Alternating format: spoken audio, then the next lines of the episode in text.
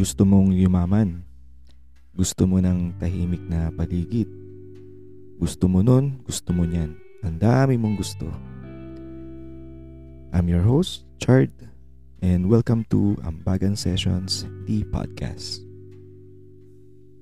Sa pagiging active natin sa social media, ang dami nating nakikita na gusto mo din mangyari o ma-experience sa buhay mo. Minsan, para naman sa mahal mo sa buhay, gusto mong mabigay ang mga bagay na masarap, maganda, at kaginha-ginhawa. Nagkakaroon tayo ng idea sa mga bagay na sa tingin natin na maganda pag nangyari sa atin. Pwede kayang mangyari yun? Siguro, depende. Paano mo ba hinihiling ang mga bagay na gusto mo? Kapag napanood mo ang mga kwento ng mga gusto mo, sinasabi mo ba sa sarili mo, sana magkaroon ako niyan, o kaya naman, sasabihin mo, magkakaroon din ako niyan. Para sa ambag ko, pwede mong idagdag kung ano man ang sa tingin mong aayon sa ginagawa mo o gagawin kapag ikaw ay may hinihiling. Pag may gusto ka, maging specific ka sa gusto mo. Sa na-experience ko, kailangang maging malinaw sa isip mo ano ba talaga ang gusto mong mangyari. Pwede mong sabihin, parang ang hirap naman yan imposible. Ibig bang sabihin, pag gusto mong maging kamukha ang isang tao, isa sa isip ko? Kung ganyan ang pananaw mo sa sinasabi ko, gawin mo at baka magkatotoo. Pero tandaan mo na lahat tayo ay walang katulad. Pwede yan mangyari sa mga bagong technology pero at what expense? Ang punto ko lang ay maging malinaw ka sa gusto mo.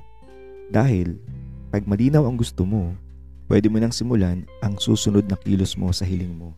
At yan ang maging attentive sa nangyayari sa buhay mo.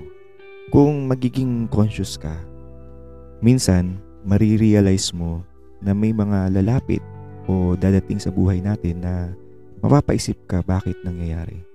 Kung lalawakan mo ang pag-intindi, pwede palang ang nangyayari sa atin ay mga hakbang para mangyari ang hinihiling natin. Pero minsan, nagiging negatibo ito kung ang nangyari ay ayaw mo. Kailangan natin maunawaan na minsan, kailangan natin tanggapin ang isang sitwasyon at mamili kung itutuloy pa ba o hindi. At panghuli, dahil sa kinilala mo ang isang opportunity na posibleng tulay sa isang hiling, kailangan mong magsimulang kumilos kung ang napili mo ay ipagpatuloy ang sa tingin mong connection ng isang opportunity sa gusto mong mangyari. Kadalasan, pinalalagpas natin ang mga opportunity na lumalapit sa atin dahil pwedeng takot tayo subukan ng isang bagay o di kaya hindi mo napansin na ito ay connected sa isa sa hiling mo. Kung ang inaantay mo lang eh pagdilat mo, eh nandyan na ang gusto mo, yan ang kailangan mong iwasan na mindset. Kadalasan, ang sagot sa hiling natin ay mga opportunity na nagbibigay tulay sa mga bagay na gusto mong marating, makuha o maramdaman. Parang ang dali lang. Pero ang totoo, mahirap siya dahil tayo minsan ang pumipigil na makuha ang gusto natin. Inaakala na natin na dapat masarap ang pagdadaanan o walang kailangang isacrifice. Para naman sa dagdag ambag mula sa guidance reading na ginagawa ko, ay nagsasabing laging may nakikinig sa mga nais mo. Kung mas lilinawan mo ang detalye ng hiling, walang dahilan para ito ay hindi makuha.